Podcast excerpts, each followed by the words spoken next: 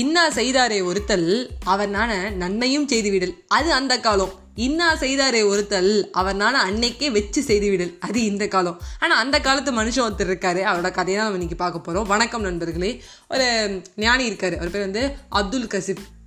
அவர் என்ன பண்ணுறாரு மசூதிக்கு போயிட்டு என்ன பண்ணுறாருன்னா நைட்டாக தான் வந்து திரும்பி வராரு அவர் நடந்தே வருவார். நடந்தே பயணிக்கிறவர்னு வச்சுக்கோங்களேன். அப்போ என்ன ஆச்சுன்னா ஒரு குடிகாரன் வந்து என்ன பண்ணுறான்னா கையில் ஏதோ ஒரு இன்ஸ்ட்ருமெண்ட் வச்சிருக்காங்க. வாசிக்கிட்டே வந்து எல்லாரையும் ரோட்டில் இருக்கவங்க திட்டிகிட்டே போகிறான் அப்போ பெருசாக ஆள் நடப்பட்டா இல்லை. ரெண்டு மூணு பேர் இருக்காங்க. அவங்கள வந்து திட்டிகிட்டே வரான். இவர் என்ன பண்ணுறாரு ஞானியா?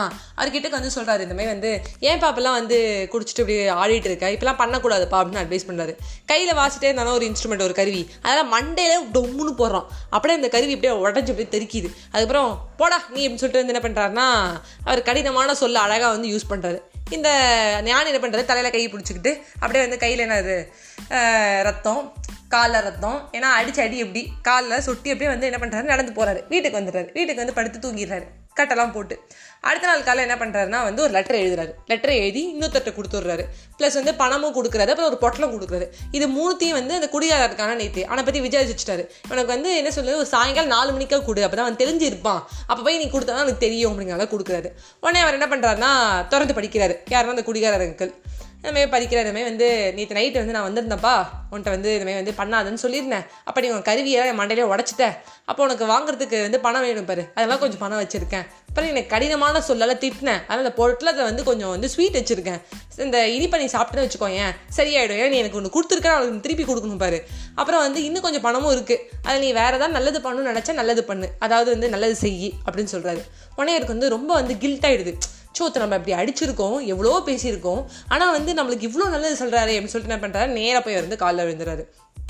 ஆக திருவள்ளுவர் வந்து ஆயிரத்தி முந்நூற்றி முப்பது குரல் சொல்லியிருந்தாலும் எல்லா குரலையும் நம்மளால் ஃபாலோ பண்ணவே முடியாது. அதுவும் முக்கியமாக அந்த ஞானி மாதிரி இந்த விஷயத்தை நம்மளால் ஃபாலோ பண்ணவே முடியாது. அப்போ நம்ம மூணே விஷயத்தை மட்டும் கையில் எடுத்துக்கிறோம். என்ன வைஷ்ணவி சொல்ல வர இந்த கதையிலேருந்து அப்படின்னு பார்த்தீங்கன்னா இந்த ஞானி மாதிரி ஒருத்தருக்கு போய் அந்த அந்த ஸ்டேட்டில் போய் நம்ம சொன்னோன்னா அவன் கண்டிப்பாக அடிப்பான் அப்படின்னு தெரிஞ்சும் போய் சொல்லி அவனுக்கு நல்லது செய்கிற மனசு இருந்தால் செய்யுங்க. ஃபஸ்ட்டு திங் செகண்ட் திங் இந்த மாதிரி இருக்கிறவன்ட்ட அந்த டயத்தில் பேசக்கூடாது அப்படின்னு நினச்சி ஒதுங்கி போயிருந்தது ஸ்மார்ட்னஸான ஒரு விஷயம். மூணாவது விஷயம். அவன் அப்படி செஞ்சு நம்ம மண்டையை உடச்சதுக்கப்புறம் நம்ம கல்லி இதையும் கொம்பி எடுத்து அவனை விட நம்ம தெளிவாகவே இருக்கோம்னு சொல்லி நான் இன்னும் அடிக்கிறது வந்து வேறு விஷயம். ஒருத்தர் நம்மளை ஒரு அடி அடித்து ரெண்டு அடி அடிக்கிறது ஒரு ரகம்.